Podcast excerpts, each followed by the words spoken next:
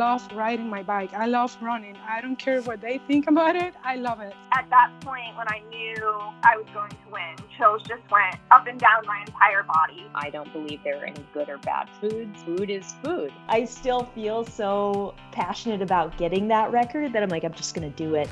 As an athlete, I was like, what's my story or what's your story? What can you learn from it? And what can you teach people? Welcome to the Iron Women podcast. I'm Haley Chura. I'm joined by Alyssa Gadeski. Alyssa, this is the much anticipated marathon race recap episode. But before we get into that, can we talk about your fingernails? Because are you in your era's era? This is totally T-Swift inspired, but I actually wore these nails during my F K T last summer. And so they were like my good luck F K T nails, and they're nail stickers, Haley. They're, they're Mani Me. Yeah. They're Mani Me nail stickers, the neon ones. I don't, I, I used to do the custom fitted Mani Me. And then one time I saw how much cheaper the non-custom ones were. So I ordered those and they are exactly the same. Pro tip for me, there. For me, for me. So oh. These were like, and they're, these have been on sale. So Mani Me. I don't know. So to get, okay, for our listeners, because this is like an audio format, oh, yeah. you have, you have like one of each color on each finger, which mm-hmm. was one of the Taylor Swift, uh, she posted that before she started her Eras tour. And I did have a few friends reach out and they're like, we need to do our nails like this.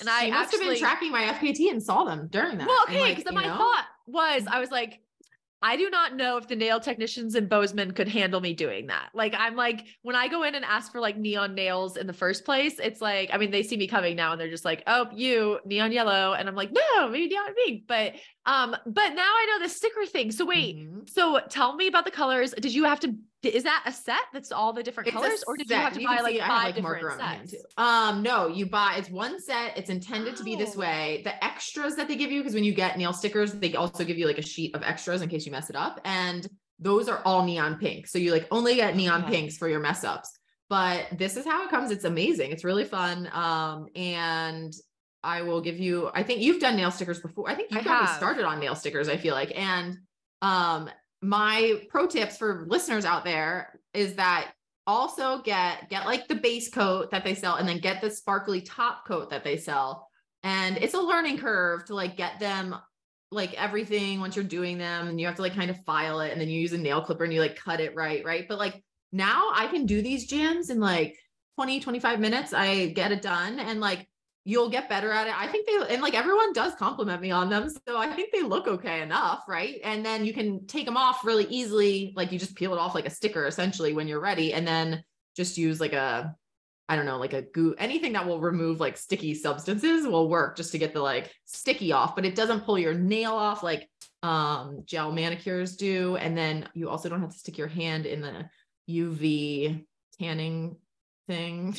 Which I think it Does makes it me tan really your nervous. hands? No, but I don't think it, it probably just hands. is giving me hand cancer or something. I'm like very scared about what it does when it, you stick your hand in that. So it can't, like, if you're not supposed to stick your whole body into a tanning booth, you're not, you shouldn't stick your hand in there. Right. So, um, you don't have to do any of that. It's safe and, um, it's fun. And it's just, yeah, once you get used to it, it actually becomes very easy to do. So I highly suggest nail stickers. And then you don't feel bad if like a week goes by, you pull them off, you want to change to, you know, maybe next I'll go like dark gray because my race didn't go well. So I'll go into morning and then. No. Like, oh, okay. Okay. No. Let's talk about this race.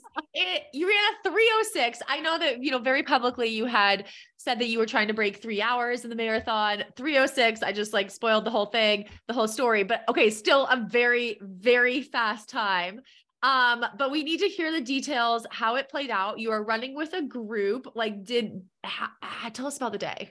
Yeah, no, I mean, the lead up could not have gone any better. It couldn't have been any more of like a stress-free pre-race thing. I was staying at my parents' house, which is like the house I grew up in. So like, I'm very comfortable there. Um, the days before were like really bad weather, but the weather continued to like look good for race day. The packet pickup was like a half a mile from my parents' house. Like everything was easy. The only hiccup we did have pre-race was that my friend Carly, who was in this group with me going for the sub three, she has two little kids. And, um, like earlier in the week, I want to say like Wednesday night into Thursday, her husband came down with like a virus and they were just like praying it was food poisoning, and it wasn't. She got it Friday night into Saturday. So her pre-race day was like basically on zero calories and just trying to like re you know, hydrate with whatever she could. So that was not ideal, but she also was like, well, let's just see what happens, right? Like nothing to lose. Why not at least just give it a try and see if like miracles do exist, right? For her part. And, but she kept like really good spirits. Um, and then we had my, my two of my athletes, Courtney and Brian, who are also training and trying for the sub three. We had Tim there as a pacer. We had Emily there who was going for just a Boston qualifying time, but she's also like a very good runner. So she was like, I'll try and pace you guys for as long as I can. And then just make sure I like skirt in for the, the Boston qualifying time. Um, and so, and then we had my boyfriend, Matt, who was jumping in at ten miles to be a pacer. So like we had it all covered. It was all logistically like pretty planned out and well, like, yeah. And I mean, for, it's a low key marathon on a paved rail trail. And, you know, I had reached out to the race director ahead of time to just clear everything. You know, I had bought Matt a bib, but I just wanted to make sure it's like, okay, I just wanted to put it out there. Like he's not going to cross the finish line. Like he's just jumping in and out. He's going to carry water bottles, that sort of thing. Is this all okay? And she was just like, yeah, you can literally do whatever you want because the rail trail is open to the public. So like you could have rollerbladers alongside you, you know, you could have like whatever. Um, and it's, it's it like game on. Right. So Um, that was cool. So yeah, I mean, race day, really perfect weather conditions, except for the wind. The wind was not ideal. It was like, I don't know, I want to say ten to twenty mile per hour winds throughout. Um, what was the temperature? Like when we say race day, perfect, like what, what is that for you? It was, um, like four high forties to oh, start. Nice. And it, yeah. And so by the time I was finishing, it was climbing probably into like the mid fifties, um, okay. Sunny, but the trail's pretty shaded most, a lot of it. And then, um, humidity was actually at like sixty percent to start and was falling through the day, which oh. was crazy. Right. So it was getting better as we were running, which was like that. I'm more afraid of humidity than anything else, I think, with race day temperatures. And then, but the wind, the wind was really tough. Um, but we, we start, we, you know, we're like perfect pacing through the beginning, you know, six fifty-one is like the goal pace. And we're like literally clipping off six fifty-one, six fifty-ones and it was a little bit slow, if anything, to start with our, our group. And it definitely made me nervous because I was like, eh, this feels like what it should feel like. And we're, you know, six fifty-twos feels like what I want six forty-fives to have felt like, right? Um, but you just keep going, you know, um, and you just keep hoping it'll turn around. You never know, um, you know, doing the nutrition plan, just kind of trying to zone out and like get to the next little like section of the course and seeing if it'll change. Um, and wait, this can course, you share what your nutrition plan is? Cause I know that a marathon is quite different than an Ironman. Yeah. So I, um, will, I was trying to take in like eight hundred calories during, um, so I had eight hundred, eight hundred calories of like uh, of gels, basically spring nutrition gels that I was taking pretty much evenly throughout. So like three, every three miles was my target. And then, um, drinking water, every aid station and Gatorade, like water and aid or water and Gatorade was at every three miles. So I was taking that whenever I could, you know, come through and scoop up a cup. Um, I carried a very tiny bottle to start for the first ten miles until Matt was jumping in. And then he was carrying a bottle for me for the second. Because every three miles, an aid station every three miles it's is a, like, yeah, far. It's a, like you get thirsty, right? So, um, but I trained a lot, like carrying a handheld. I didn't think that was, you know, but it was nice to be able to like not have to think about that in the second half. Um, and yeah, so that was the plan. And it, I mean, it was all going pretty well. Carly, unfortunately, did feel pretty early that like it wasn't going to work out too well for her. Um, so she ended up stopping at halfway, but I actually, I didn't know that. I thought, you know, I knew, um, I still had Tim and then Brian and Courtney with me. And like Matt had jumped in, we were all still together. And so I was like, okay, like we're, we're doing it. Right. And then as it does, like, I think in marathons, it can just go from like good to not good pretty quickly.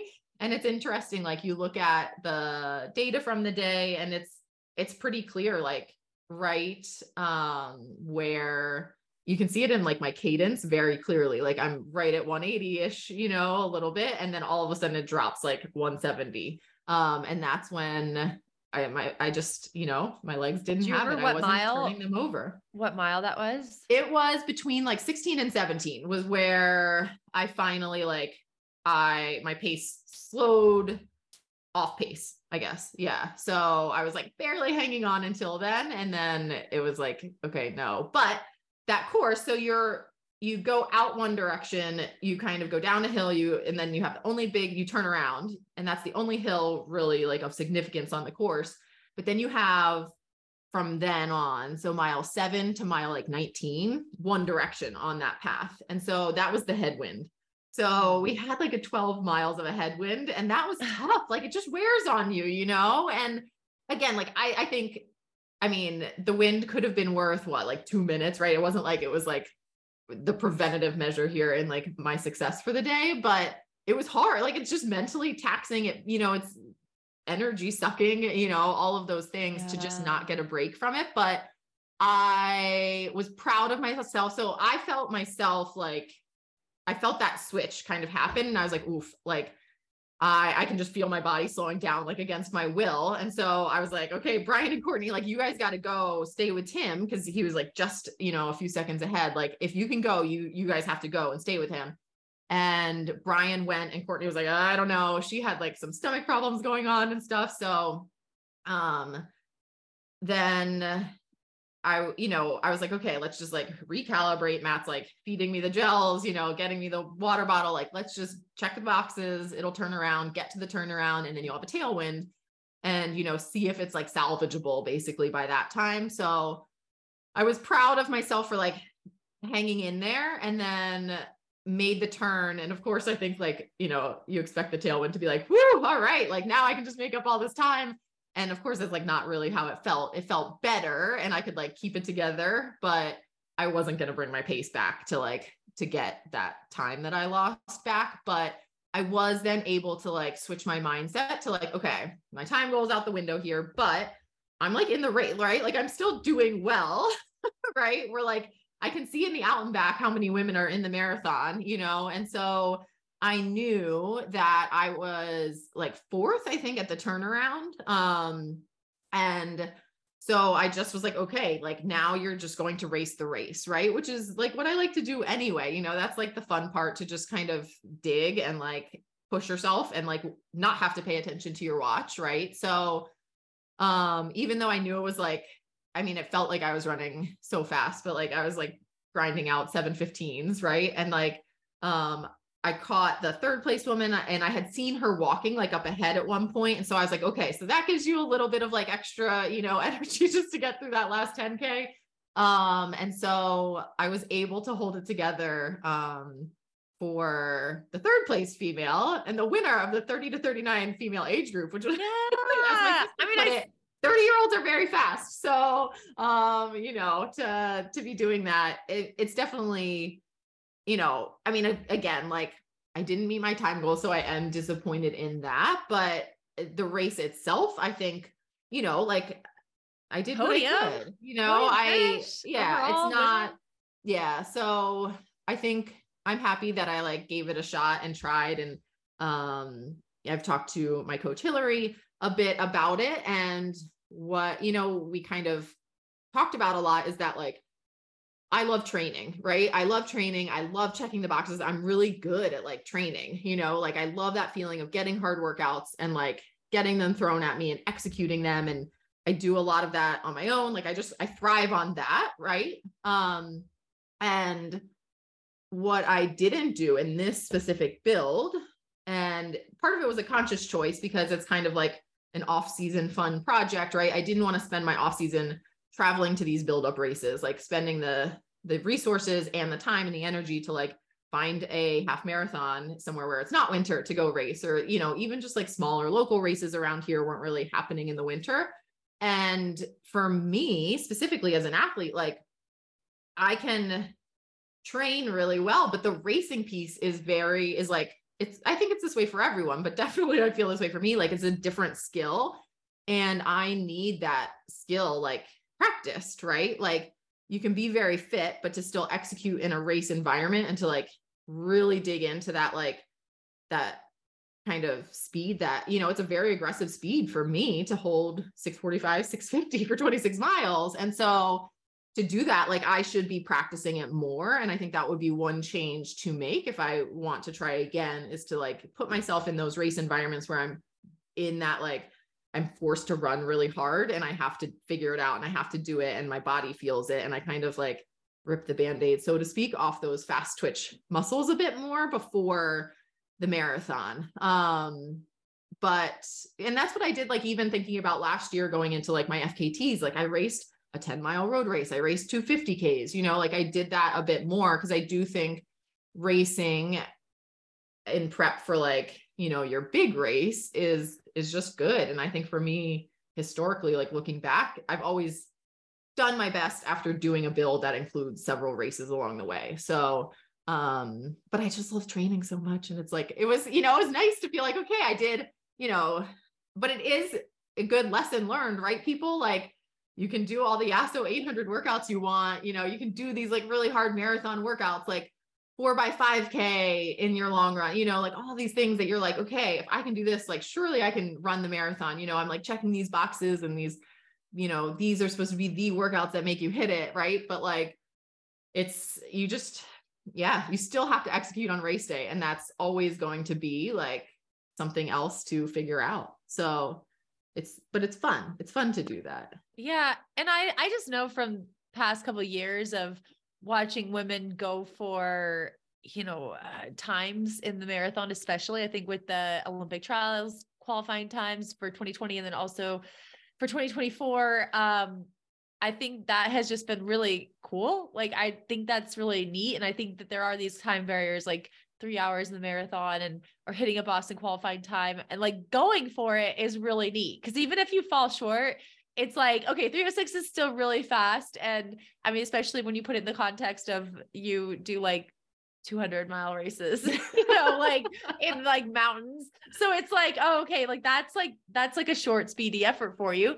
But, um, but I think that I, I just think back to like Ruth Brennan Maury, who we've had on the show, um, going for the twenty twenty-four Olympic trials qualifying time at Houston, falling a little short. And afterwards, I think we shared some texts and she's like, okay, I think, you know, the concrete in Houston wasn't quite right. And I just need more strength. And she's like, I'm going to go for it again. And I just think it's so cool. And like, she, you know, and, and that I, I don't plan to go for it in twenty twenty-four. Like I, you know, I, I gave her a scenario where maybe I would, but I don't quite feel the pull I did in twenty twenty, but, um, and two thirty-seven, I feel like I'm like, oh, but I'll, honestly, there's a part of me that's like, okay, maybe if I go for two thirty-seven and like, I could get under two forty, go two thirty-nine, like that would be incredible. Like I yeah. would like celebrating like crazy. Cause I don't necessarily feel as much of a pull to like actually be at Olympic trials. Um, which I mean, kudos to the people who do. It's just Orlando doesn't quite do it for me, like Atlanta. um, but, uh, but I just think that there are certain things where like you can go for these goals. And even if you fall a little bit short, it's still like, oh my God. Like, I think you, you alluded in your uh, Instagram post to like running kind of near your childhood home and mm-hmm. having so many people from your, your past out there. And it's like, wow, who would have probably thought, you know, if you looked at twelve year old Alyssa that she'd be back here, you know, going for the, yeah, I mean, win in that race. Haley, my Navy marathon. So I was on the Navy marathon team for a bit of time when I was at the Naval Academy, and it was, so, we were like in the high school cafeteria waiting for the race to start. And I would like turn around. I'm like, oh my gosh, he's still coaching. Cause the Navy team has like a huge team now. And it's, they were there. And I was like, I cannot believe he's still coaching. And he was like, I can't believe you're still running, you know? And like, and you're like, I'm fast as F. Yeah. And his, his like kids that were like babies are now in college. And I was like, oh my gosh, we're so old. But it was so cool that like, he's still out there coaching, you know, all the Navy kids. He was on course. He was like, are you still on pace? I was like, nope, but I'm still oh. running, you know? I'll- oh wait, you were having this conversation mid-race. Oh, well, the first part of the conversation was before. The second part, he was like, he was like out there cheering. And then, I mean, he didn't really like know where I was. I'm like, he's like, but, yeah. I'm like, wait, he's like showing you his children while you're running like no. six fifty pace. And you're like, hi, oh, you're so proud. Um, but, oh, but before I forget to say it too. So, you know, we, I had talked about this a couple weeks ago, like, you know, putting the numbers towards a goal like this, it's fun to, you know, have the odds, like, right. Like how will it unfold for everyone? And I kind of thought we would have one person sneak in at least under three, and our, our diehard pacer, Tim, he did run, he did his duty. He ran a two fifty-eight successfully, perfect pacing, right after. So he nailed it. And then my athlete, Brian, um, ran a three hours and forty-eight seconds, Haley. So he's so close. And he just ran, he had a huge P R in January at the Houston Marathon. He ran a three oh eight there. And then now, so, I mean, down to three hours flat with, you know, forty-eight seconds to spare. And so I, I mean, again, that just goes to show, right? You like keep knocking on the door, keep doing the work. And, um, and, you know, he's, he said he's very excited to start riding his bike a bit more. So he's ready for triathlon season, but it was, I think Brian, Brian takes the cake for, you know, the, the person attempting who, who came the, the closest and kind of held on for as long as he did. So that was impressive. Yeah. Well, congrats to you and your crew. Hopefully you're recovering, uh, pretty well this week. I, I did make it back from Chile. I'm in Bozeman now. And I, I really thought that by the time I got back, the snow would be gone, and I was wrong. Um, the endless spring winter. Yeah. Well, it's not like two feet oh in gosh. one night, like last Friday to Saturday. And actually, like I really, I, I wasn't sleeping well, probably from jet lag and whatnot. And so I woke up at like three a.m. and took Cowboy out.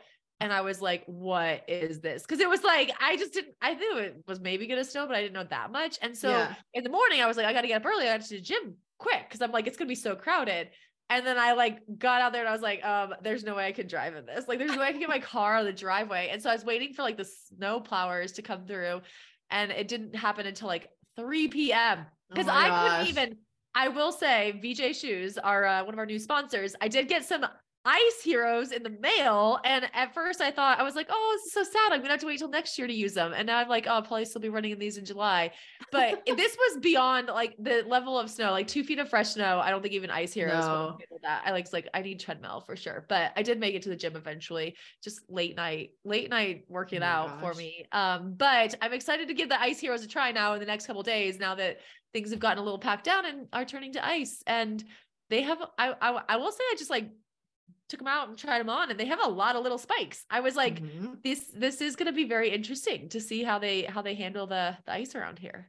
Yeah. I'm excited to hear your verdict on that. I think, um, the V J shoes tagline is best grip on the planet. And, you know, not only for the Ice Heroes, but also like their other trail running shoes. Um, and it definitely, you know, I always, when I don't, don't do these with the Ice Heroes, but when you, if you get their other shoes, you can like take them out, put them on inside, kind of walk around in them. And they're like so sticky on your floor, um, that they like, you hear it like sticking. It's so amazing. But again, the Ice Heroes, you probably don't want to walk around on like your nice house floors on too much. But, um, if our listeners do want to check out Ice Heroes, if you're in this endless winter as well, or any of the other options from V J shoes, use code Feisty V J for twenty dollars off a pair of shoes. And the website is, I think, v j shoes u s a dot com. Yep. v j shoes u s a dot com. So that's exciting. And Haley, yeah. we have a mailbag question. All right, let's do it. So everyone can always send in, we've been getting some really good ones, mailbag questions to iron women podcast at gmail dot com. And Sonia asks us, um, she's been listening since our first episode. So it's wow. been wild. Yeah. She has that's grown a, that's with a hardcore us. hardcore yeah. fan. Thank you. And she has a question about toe health. Um, and a few months back, she ran a race. The top of her second toe looks black. So it doesn't hurt, but it seems to be going away. At first she thought it was kind of badass, but her boyfriend thinks she should get it checked out. Um, she doesn't want to bother her doctor unless absolutely necessary. So she's checking with us before, which I love. So, um, Haley, how are your, like, if you were to show your toes right now, do you have black toenails? Do you have all your toenails? I feel like they're beautiful, but I think my, my like picture of beauty is maybe, or my definition of beauty is beauty's in the eye of the beholder for sure. Uh-huh. Um, I, I'm curious about this, like, if is it her toenail? I mean, she says her t- second toe, like the actual toe looks. Oh black. yeah. Because oh yeah. Okay, I have true. definitely had a toenail turn black. And okay. I think I actually had one on, uh, one toe that like the nail was just like dead. And I would still go get like a pedicure on occasion. And I would just be like, just leave that one alone. Just like yeah. put a little polish on it and yeah. leave it alone. Like, just I know it, it looks bad. I know it looks dead. I just, it doesn't bother me. Um, and so like, there's certain things about the pedicure that I also, I mean, now that we're talking about nails so much on this episode, like I never want them oh, yeah. to use that like cheese grater thing. Cause one, oh, I'm really yeah. sensitive. And I'm like, no, I worked hard for those calluses. Leave my calluses mm-hmm. alone. I'm like, honestly, I just want you to paint them and make them look pretty. But yeah, like, but going back to Sonia's black toe, um, I mean, is it like a blood blister? Like, I mean, that could just be a blood blister on the top of the toe if it's on the skin, which would be too big of a deal, right? Yeah, that would be my guess, is that like that toe, especially if that second toe is like, you're one of the people, I think it means you're really smart when your second toe is like bigger than your first, your big toe, or your is longer. Is it smart or like good at running?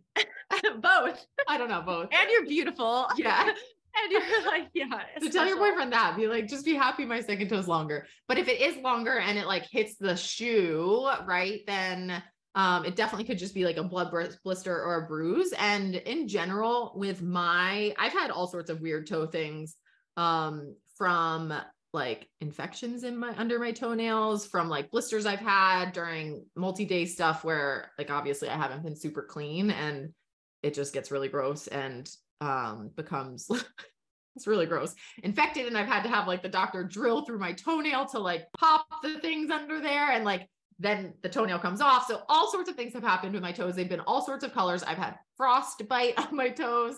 Um, so, but my conclusion at what be, level do you go to the doctor? Yeah. So if it's not hurting and, but it, I don't think it's an issue. Like, I think you're probably just bruising it, or it's like a blood blister and it's just probably there. But if it really isn't causing you any pain or discomfort, I think it's just from your shoes probably, and like running.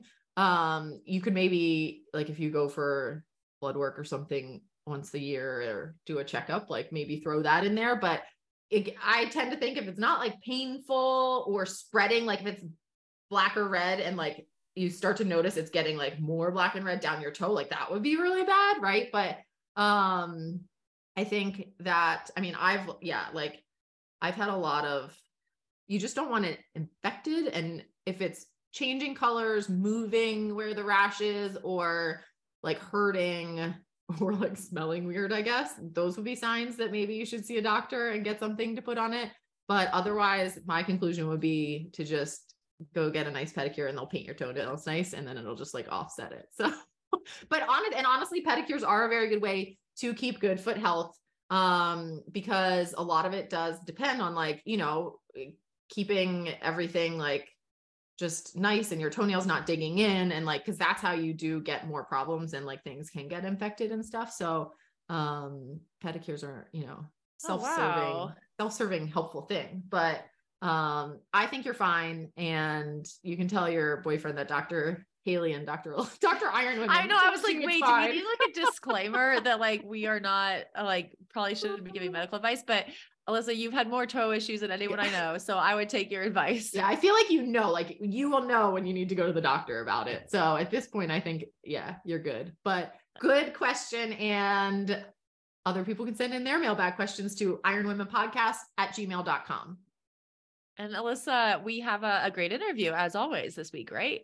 Yes. So Haley, we talked to Emily Shryrock, Shryrock, sorry. Um, a, gosh, it was a little while ago because the Feisty team met her at Endurance Exchange, and she has asserted herself in the U S pipeline for paratriathlon, but her path there has been anything but linear. So we talked to Emily about her development in parasports, her day job at the University of Texas, and of course her service dog, Maple, among several other topics. And it was great to chat with Emily. That will come up next after a word from our sponsors. Hi, Emily. Welcome to the Iron Women podcast. Hello there. Thank you so much for having me. So I believe you ran into some of the Feisty Media crew at the Endurance Endurance Exchange conference a couple weeks ago, and we've caught up with them a little bit on uh, what happened there and their perspectives and a few of our other guests, but I'd love to hear more about what the experience was like for you. Yeah, so I live in Austin, which was where the Endurance Exchange was being held, and so I figured it would be a great opportunity to be able to you know, connect with some folks that I already know, meet meet new folks, um, and just kind of reconnect with the world of triathlon. So it was fun to um, get to see some of the vendors, attend some of the sessions, um, and yeah, it was overall a great, great experience. And I came away with a lot of good connections that have been excited to follow up on um, after the Endurance Exchange was over. Were there any sessions that really stood out to you?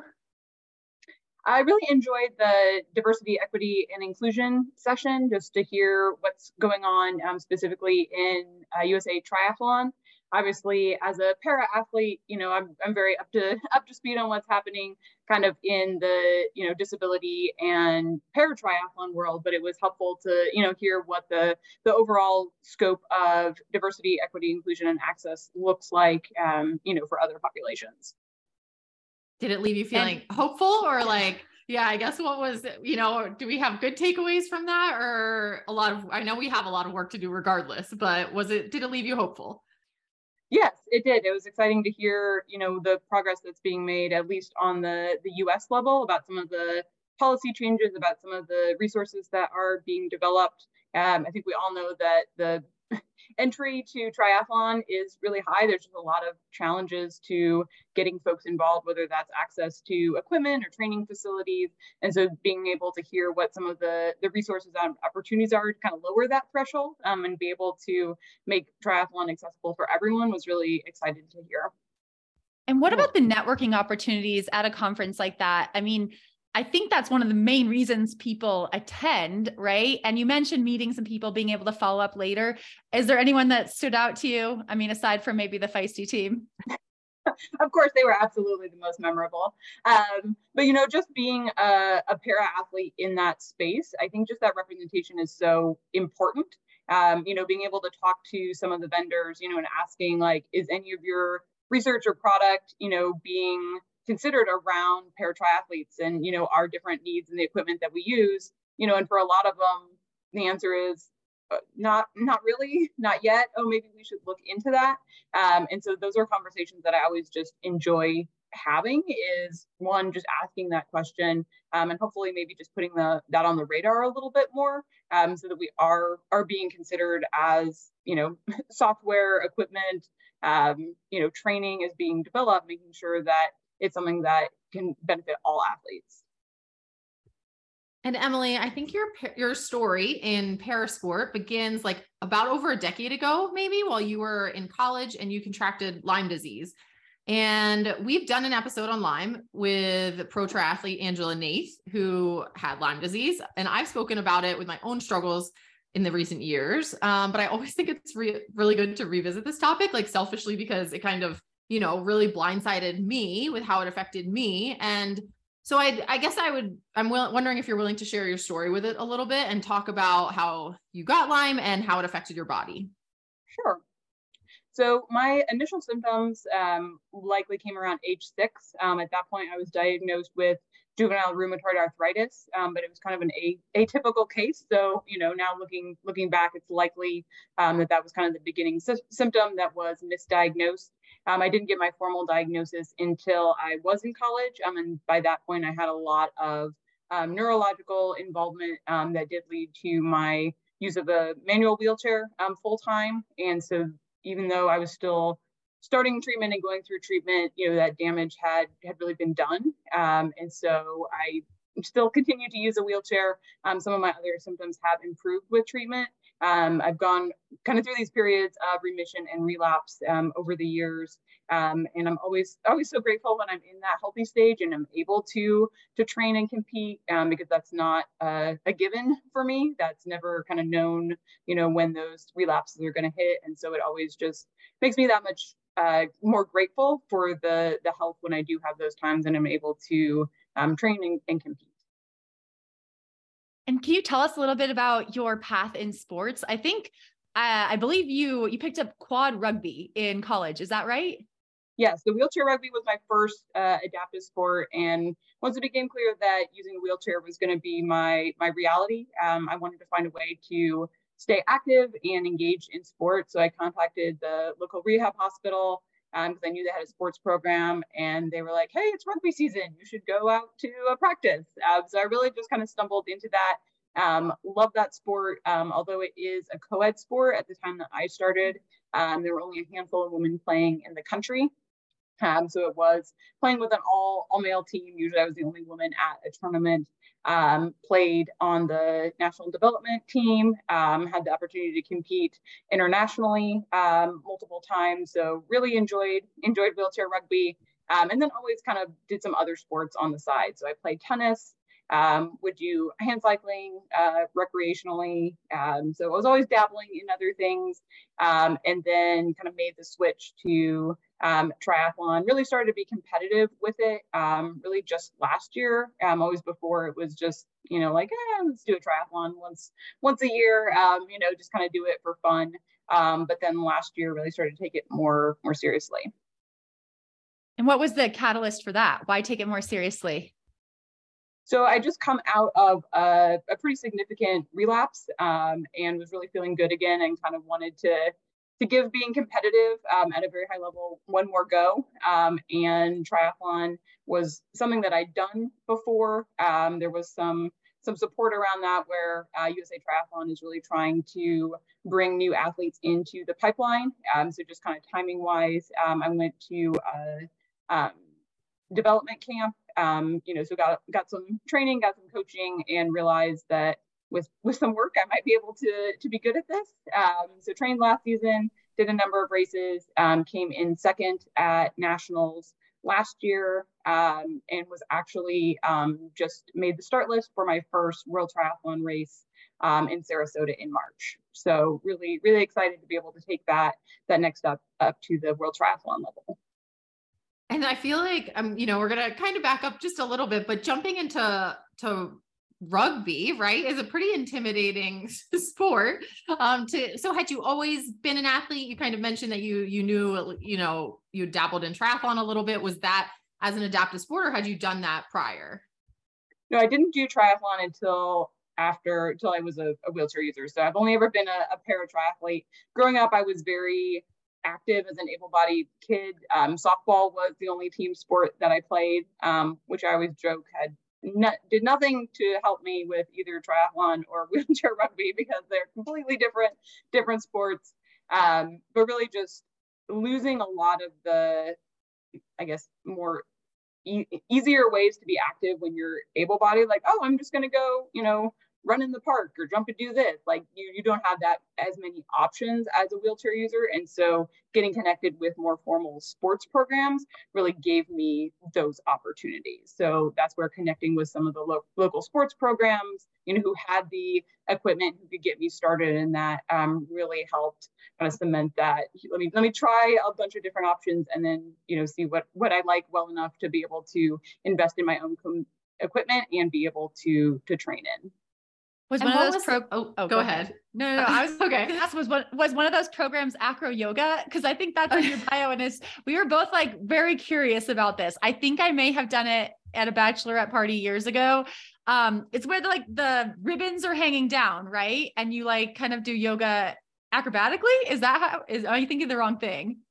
So you might be kind of mixing or combining a couple of things. So okay, acro yoga typically doesn't have the the ribbons or like okay. the silks. Um, you're more kind of doing partner balancing, like on each other's feet or hands or arms.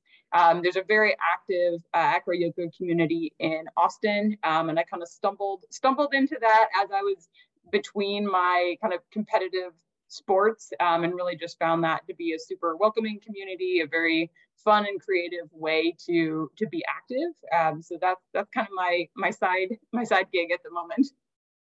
Cool. So you're still doing that. I think it is different than what I did. We did a very beginner class, and I was just, I mean, I'm not like that kind of athletic, I guess, where like the like body awareness kind of, and like, it was so, I mean, it's also like very like yoga is so like mental too. And I don't, I don't have that, but I feel like it's a good combination with swim, bike, run, which is so like linear.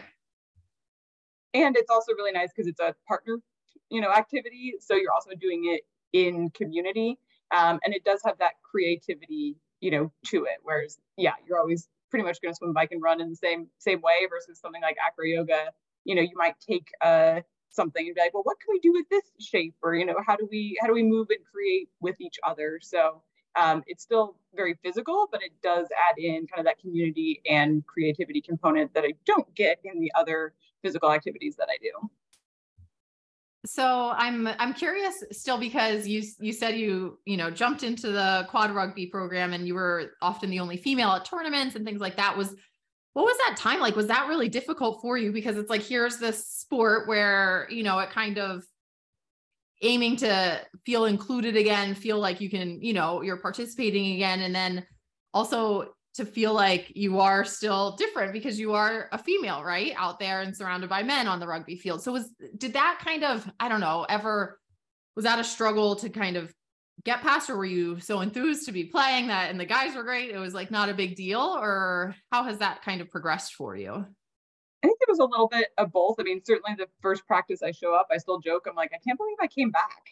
Um, but, you know, they were very welcoming. And because I was so new to my disability, like that was a community that I was really hungry for and like really needed, you know, so it was, yes, absolutely. We were playing, you know, rugby and having a good time on the court, but everything that I was learning off the court, you know, how do you get your wheelchair in and out of your car? Or how do you, you know, navigate these different systems? The, the other, you know, my teammates had so many years of experience with doing that, that I really needed um, and benefited from. And so that kind of informal mentorship was it's such a huge part really of any adapted sport, is learning with and from each other. Um, there were definitely times where it would have been nice to have another woman around, uh, you know, where the other women who played in the country, I did get, you know, a lot of support from them, um, you know, and we all, we all knew who each other were, and it was great whenever we showed up in tournaments. Um, and towards the end of my wheelchair rugby career, Um, there were more women who were starting to get involved in the sport. And so that was really exciting to, you know, kind of be that trailblazer in a way and be able to, one, have, be taken seriously by the male athletes, um, because that was something, you know, initially you'd show up on the court and they'd be afraid to hit you, or, you know, they would treat you differently on the court. And then I'd be like, okay, fine, I'm just going to score on you then. It would only take a couple times before they, you know, really started seeing like, oh, okay, she's an athlete. I can treat her like, you know, another athlete versus, you know, as a, a woman who's going to, you know, whatever, scream if I knock into her. So um, the, the culture and the attitude towards uh, female players definitely changed um, throughout the time that I was in the sport. And, um, and now there's even more, more women playing, which is always super exciting to see. How many years were you playing? I think I played, played for about ten years.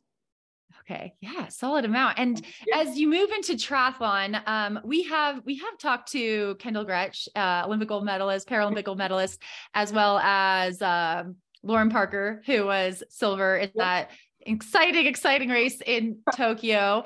Um, can you tell us a little bit more about that national championship race and, and just getting into this high level and, and targeting, you know, Para, the Paralympics? I mean, like, can you, you know, explain a little bit more about what that, that experience was like? So I think anytime you're moving from, you're like, oh, I'm a good recreational athlete, to like, huh, I wonder what I can do in this sport, you know, and start pushing those, those boundaries. There's always that question of, of where is that limit? You know, how good, how good can I get? How good can I be in this sport? Um, and it's really exciting right now at, at the level where I am. There's um, about five or six of us women who are kind of trying to make all this push to the international level at the same time. Um, certainly Ken- Kendall is, and probably always will be, in a class by, by herself. Uh, she is an amazing athlete.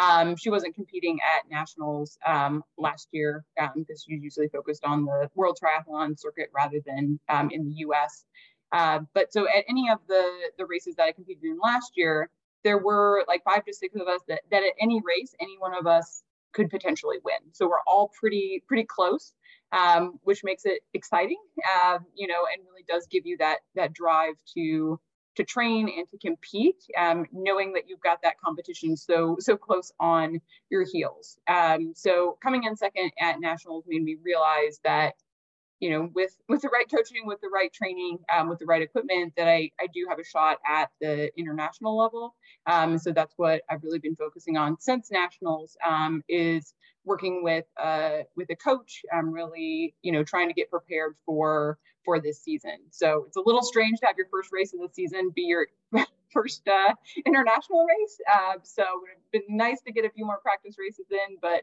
that's kind of, you know, how the, the timing goes. And I'm excited to, you know, see, see what, what this training is going to pay off and, you know, where I start the season versus where, you know, hopefully I'll be able to, to end it.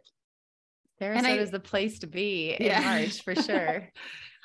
Um, Emily, I believe you had the fastest bike split of the category in that national championships race. So, you know, you talked about your coach, who are, who are you working with? Um, that's coaching you now. And did you guys, it sounds like you've kind of made a game plan. Is there like a specific kind of area of focus of how your season will develop, or like in training, are you doing a lot of one thing right now to kind of build a base in a certain area? So my coach is uh, Kristen Hench, um, and she is a paratri coach who coached uh, one of the camps that I went to. So I had a chance to to meet her, um, really clicked with her, appreciated her kind of training perspective. Um, so I've been working with her since October. Um, as far as what I'm focusing on, I lost all my my races last year on the run, um, which is always just so disheartening because you've done all that that good work, and then, you know, in that the last uh, five K there you get past. Um, so I've really been focusing on on the run. Um, it's also the thing that I like the least, which of course is, you know, the uh, correlation there. Uh, so really trying to embrace the run, um, focus on that so that I can, you know, finish finish strong, um, and hopefully not not lose that edge that I might have gained in the the swim and the bike. Yeah. And what about the gear? I know we talked to, to Kendall about her gear a little bit. Is U S A Triathlon helping you source, you know, really good gear? Because as you mentioned, that makes a big difference.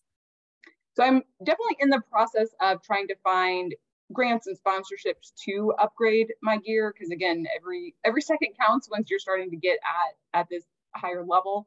Um, and most of the equipment that I've had, I've had for five to six years, kind of got it when I was really new to the sport, kind of a more recreational athlete. So it's, it's time to make that, that upgrade in addition to the training. You know, that's only going to get you so far. Um, equipment is another huge piece of that. So there are a number of um, foundations that have Uh, grants. So the Challenged Athletes has been um, a, a support of mine for years. That's how I initially got my um, bike and hand cycle, or my bike and track chair. Um, I'm also part of the Dare to Try team uh, this year, and they also have uh, an ability fund that I'll be applying for. So I'm trying to work work that angle as well. Um, just knowing that, again, that's that's all part of that leveling up process, is getting the equipment to support you in that. And Emily, we just found out in recent news that paratriathlon is confirmed for the Paralympics in L A in twenty twenty-eight. Yeah. So honestly, I was a little bit surprised to see that this wasn't a given. Um, and so do you know more details of the process for confirming the para sports? Can you tell our listeners if you do?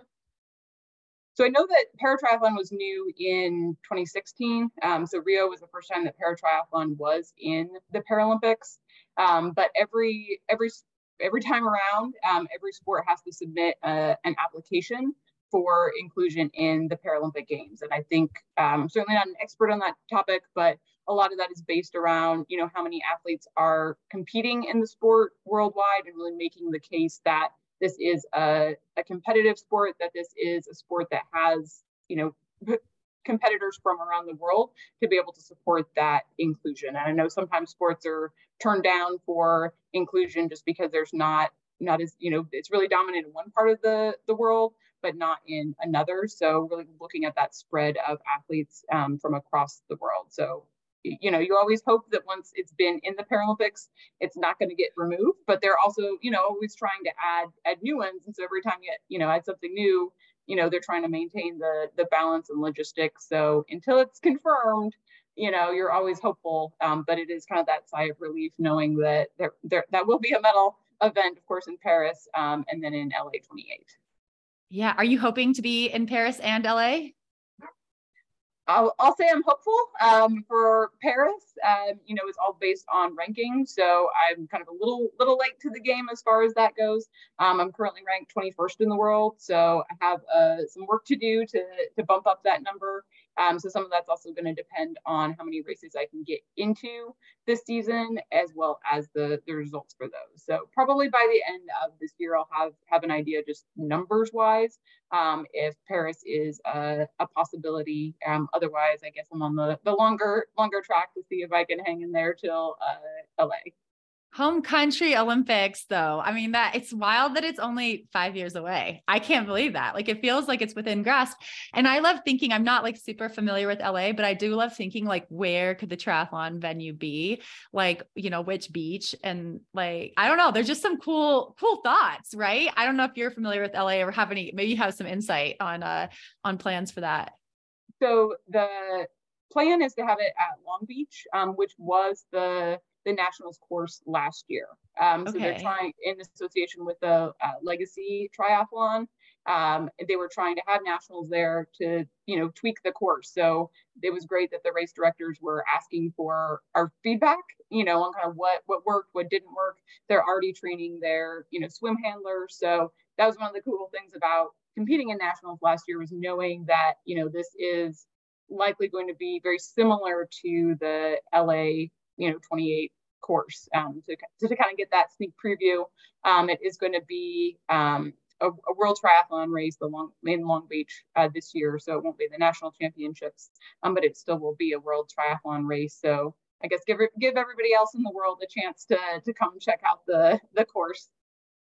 Well, I think Haley, Haley, you have family in L A, right? And I have my sister there. I so I'm like, it. already the wheels are spinning. I'm like, okay, oh, I already have, like, we have no excuses to be, I like didn't even put the pieces I together have a couch right reserved. now. I have a couch reserved already, actually, in Long Beach. And so I, um, I, I can make, I'm like, oh my goodness, twenty twenty-eight is going to be here before you know it. And I'm just so excited. I want to watch all the events. So I know. um, I'm very excited. We'll, Is I am curious if the format will change at all, because I did watch Tokyo and it was really chaotic. I mean, with the men and women racing at the same time and um, just all the laps. I mean, can, can we like start something to, I mean, how hard is that to like split up men and women racing? Cause I just felt like it was just like too many people on the course.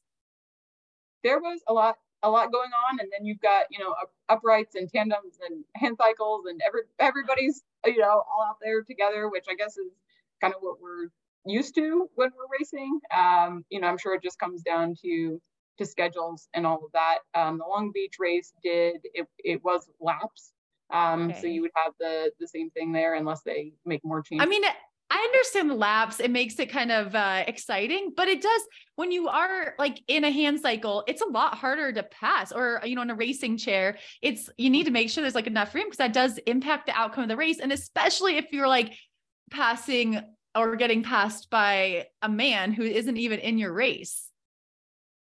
Yeah. You really have to stay, you know, in your own, in your own head, um, you know, and focus on your own results with that, because it, it is easy to, you know, kind of get up or, or just like, oh, I want to stay paced. And you're like, wait, wait, wait, that's not the pace that I'm, you know, I'm racing for. So really focusing on yourself and not what everybody else is doing um, is, is harder when you've got the people passing you who aren't in your classification.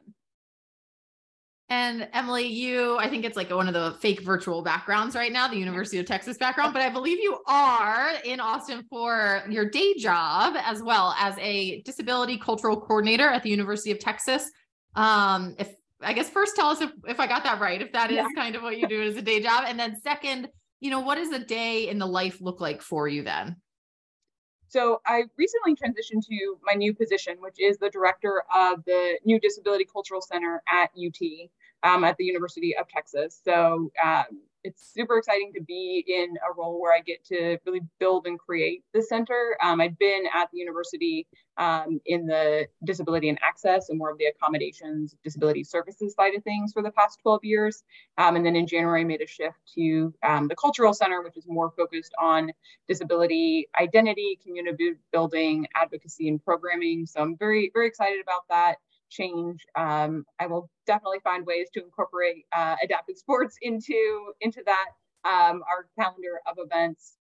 Um, so right now we're doing kind of hybrid um, models. So in the office two to three days a week and, and then home, um, which is really nice for training, you know, being able to balance kind of longer, longer training sessions um, on the days that I'm home and don't have to worry about a, a commute or, you know, showering before getting to the, the office. Um, so that's been super helpful.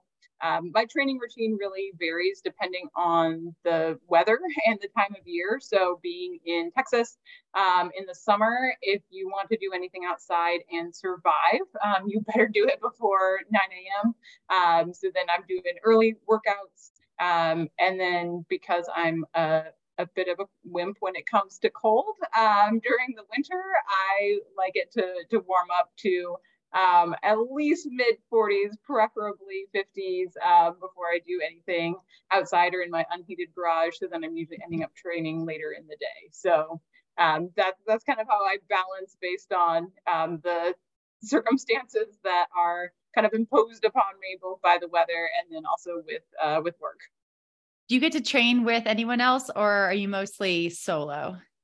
Mostly solo. Um, I do a master's swim, so that's kind of nice to have have company. Uh, the Austin Triathlon Club, I'll occasionally, um, you know, hop into some of their, uh, tri- you know, run workouts or or bike. Um, it's a little bit hard with the pacing um, because I'm slower than most able-bodied bikers, but faster than most able-bodied runners. So to like go for a run if you're going, you know, point to point. Isn't you're still kind of by by yourself, um, you know, for a, like track workout, if you're on a track, at least then you're, you know, somewhat staying with a, a group. Um, so that makes it a little bit challenging, but I do like to find those opportunities when I can, because there's only so many, you know, rides in the, on the trainer or, you know, out on the roads by yourself. It's just nice to have, have some company along with that. Yeah. I've ridden with a woman here locally who um, has like a e-bike, um, hand cycle. And so it's wild. So she, and she did, I know that doesn't necessarily help with your purposes, but she can like, I think can use as much or as little power as she wants, but it does help. Like we can ride together uphill. I can't keep up with her downhill. That's the only thing.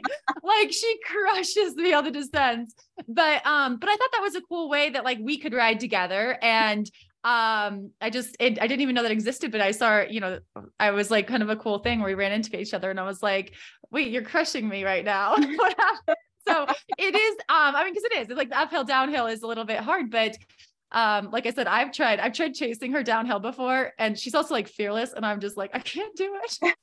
You're so much more aero, I guess. Yeah. And, and so much more stable, you know, cause we've got the, the three wheels. Um, so in Austin, we have the, uh, Circuit of the Americas F one track.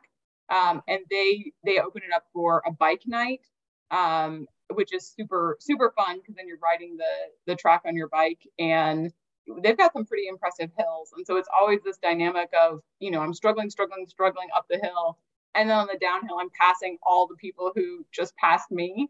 Um, so, you know, it's, again, you're never with somebody, but you kind of have that, that back and forth, and, and you always do get the looks like from the, the guys, you know, they're like, wait, you just like, you, you were just like back there and now you're way, way up ahead of me. So that's always, always kind of fun to take advantage of the, the downhills.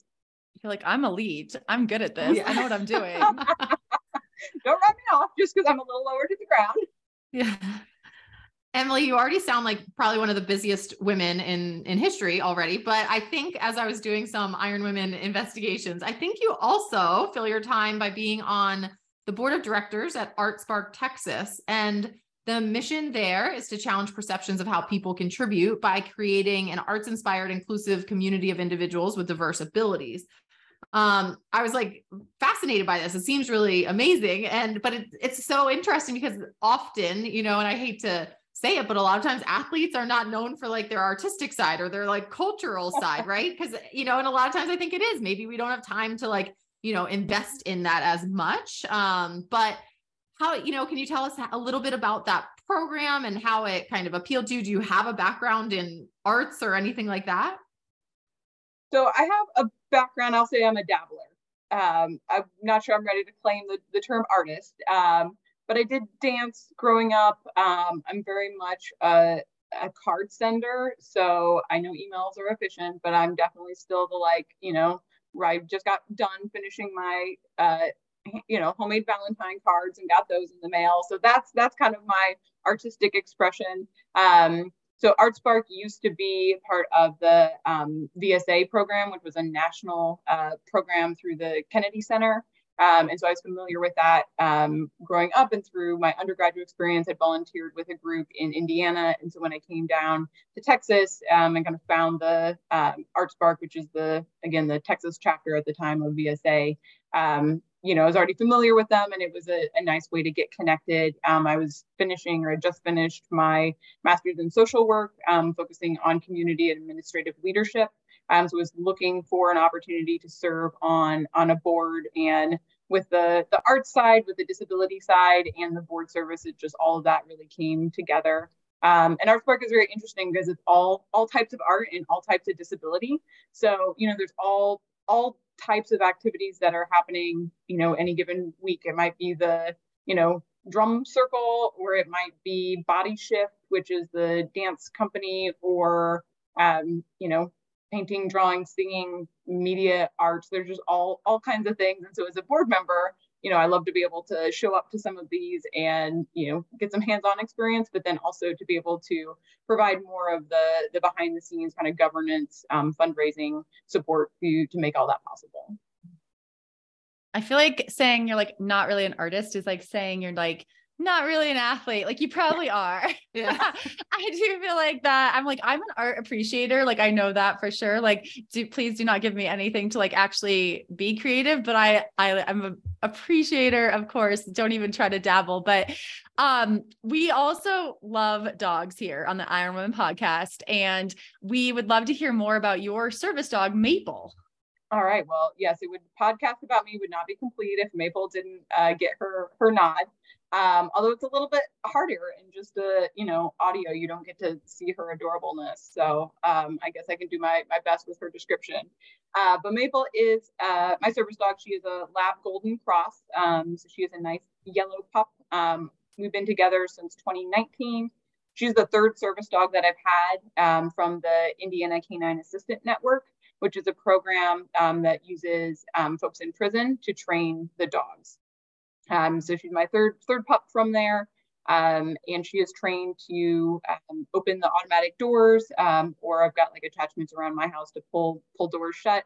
Um, she can retrieve objects, she can carry things, um, which comes in handy when you're doing triathlon. You've got a bunch of stuff to to carry. I'll usually let her carry my swim stuff because that's, you know, the the lightest and there's the the least amount to do. But she gives me a, a hand by trekking trekking that around.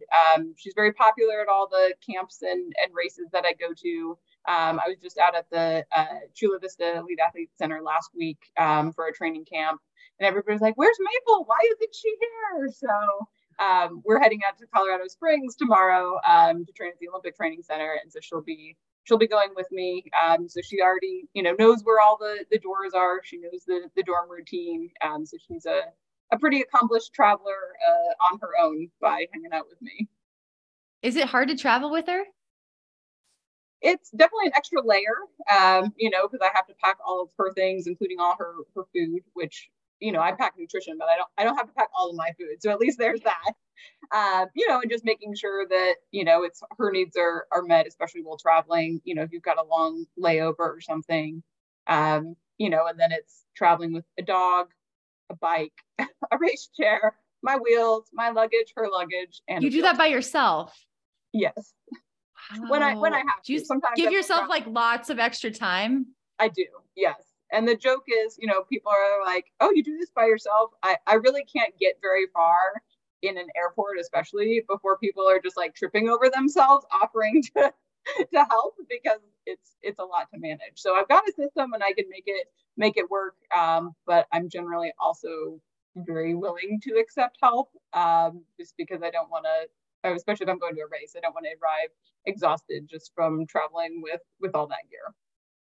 How do you decide which like races or camps or whatever that Maple would come to you with? How is that decision made? So a lot of it is kind of what's going to be safe and healthy for her. So races, I usually prefer to leave her home unless I know it's a, a race where I, I know people and there might be like a support team, you know, who could watch her while, while I race. Um, training camps, I'm usually more likely to, to bring her because, you know, we've kind of got like a home, a home base, so I can easily leave her in the dorm or again, not a big deal to, you know, bring her to the, the track and have her hang out. Um, so it's kind of a, just a case by case basis. If I'm traveling with a, a handler to help me in the race, you know, they might also be able to, to help manage her. So it's, it's also that mental space of like, do I really just want to be focusing on me and my, my race, you know, and not having to, to worry about her, her well-being. Well, I think you have two very eager women who might in L A twenty twenty-eight be Maples. I know. Yeah. I'll hang with Maple. I'll hang with Maple while we cheer.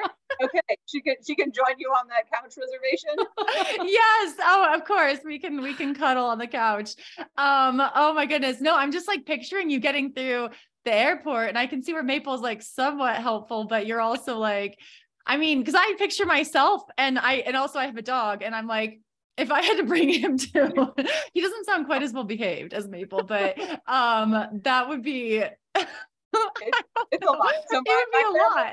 My family lovingly calls it the dog and pony show, because it is like you just show up and it's it's so much it's so much stuff. And then do my people... handler who came to nationals with me last year, okay. you know, it was only like for a long a long weekend. He showed up with a backpack. Like that was oh, no.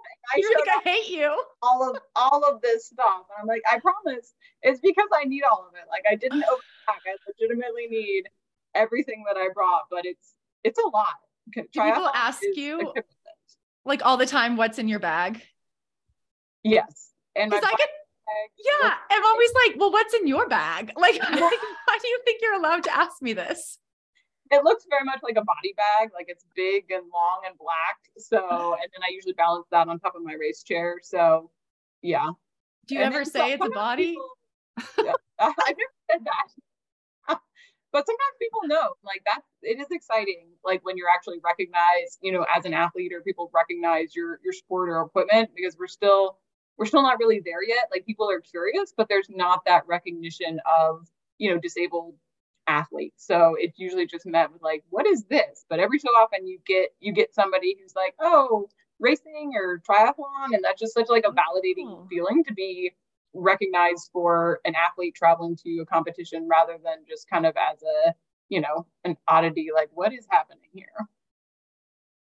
Well, Emily, thank you so much for taking some time with us today. We really appreciate it. We are, I think you're going to have a whole fan base here for you and Maple, looking forward to watching you step up to the international races in twenty twenty-three here and see what you can do in the next few years. So thanks so much. Well, thank you so much for having me. I enjoyed our conversation. We've had a pretty good streak of racing these last couple of weeks. I am curious though, now that the marathon's over, what are you, what are you doing to recover and hopefully take care of those toes? I'm very concerned about your toes now after today's mailbag. Um, so I have a week ahead of me of like easy shakeout workouts, because I do, I have some more races on the horizon. I'm racing a twenty-four hour adventure race in April in a couple weeks. And then the weekend after that, um, I'm doing a swim run with my team that I'll be racing one water race with and later this summer. So, um, I want to make sure I'm feeling, you know, good for those, but, um, so I, yeah, just eat super easy stuff, some dog walks and stuff. And I'm going to get in some spring skiing, Haley. I really had put, a, put a damper on, or I guess pulled the plug on my skiing about like two weeks out from the marathon, because I was so nervous about just getting injured or something silly happening, you know, when I was fit and ready to run. And so I will say there is a part of me that's happy that the winter is extending into April this year, because I will get to do some spring skiing and, um, keep working on those skills a little bit before all the snow goes away. It's a weird sport that, like, you know, once the snow is gone, you just can't do it anymore. So, um, that's, that's kind of what I'm looking forward to, I guess. Maybe it makes a couple weeks. Makes you appreciate it more, because you know yeah. you can't, you still, it's limited time, but well, enjoy your skiing, enjoy your shakeout workouts. Congrats again. And I will chat with you next week. Bye, Haley.